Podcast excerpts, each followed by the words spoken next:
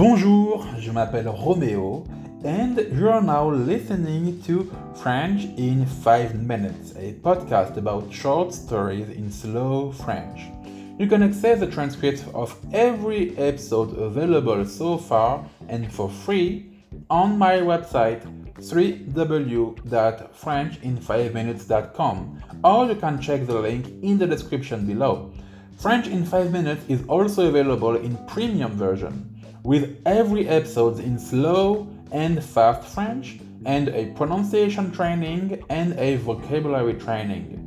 If you want to know more about French in 5 Minutes Premium, simply type in your browser www.frenchin5minutes.com slash premium or simply check the link in the description down below.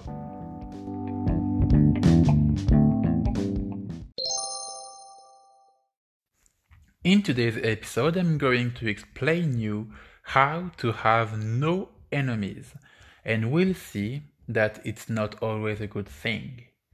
With that being said, let's get back to French. Épisode numéro 25. Comment n'avoir aucun ennemi et être apprécié de tous. Aujourd'hui, je vais t'expliquer comment j'ai fait pour n'avoir absolument aucun ennemi et être apprécié de tous. Très tard dans ma vie, j'ai fini par comprendre pourquoi tout le monde m'aimait, ou plutôt pourquoi tout le monde ne me détestait pas. Selon mes professeurs d'école, j'étais un peu l'élève modèle. Ils me disaient tous Oh là là, Roméo, si seulement tous mes élèves pouvaient être comme toi. Je prenais cela comme un compliment à l'époque. Plus jeune, j'étais tellement calme, discipliné, ordonné, obéissant, sage, et je disais oui à tout. Je ne provoquais personne.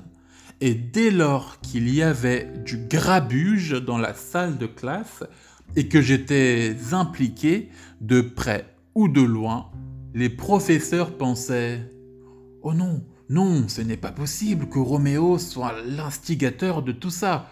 Non, il a forcément été influencé par ses camarades de classe. J'ai honte de l'admettre, mais ils avaient raison. J'étais le parfait suiveur.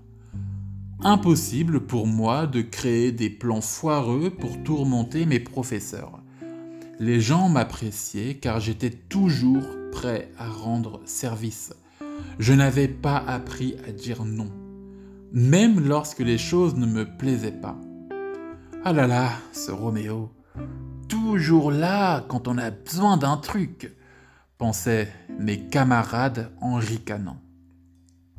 Pour résumer, voilà comment j'étais à l'époque. Je n'osais jamais dire non.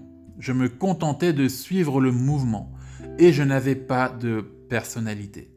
Pour toutes ces raisons, les gens n'avaient aucune raison d'être mes ennemis. Ou plutôt, ils n'avaient pas grand intérêt à l'être. Au mieux, ils m'aimaient bien. Au pire, ils m'ignoraient. J'étais une sorte de coquille vide que tout le monde supportait.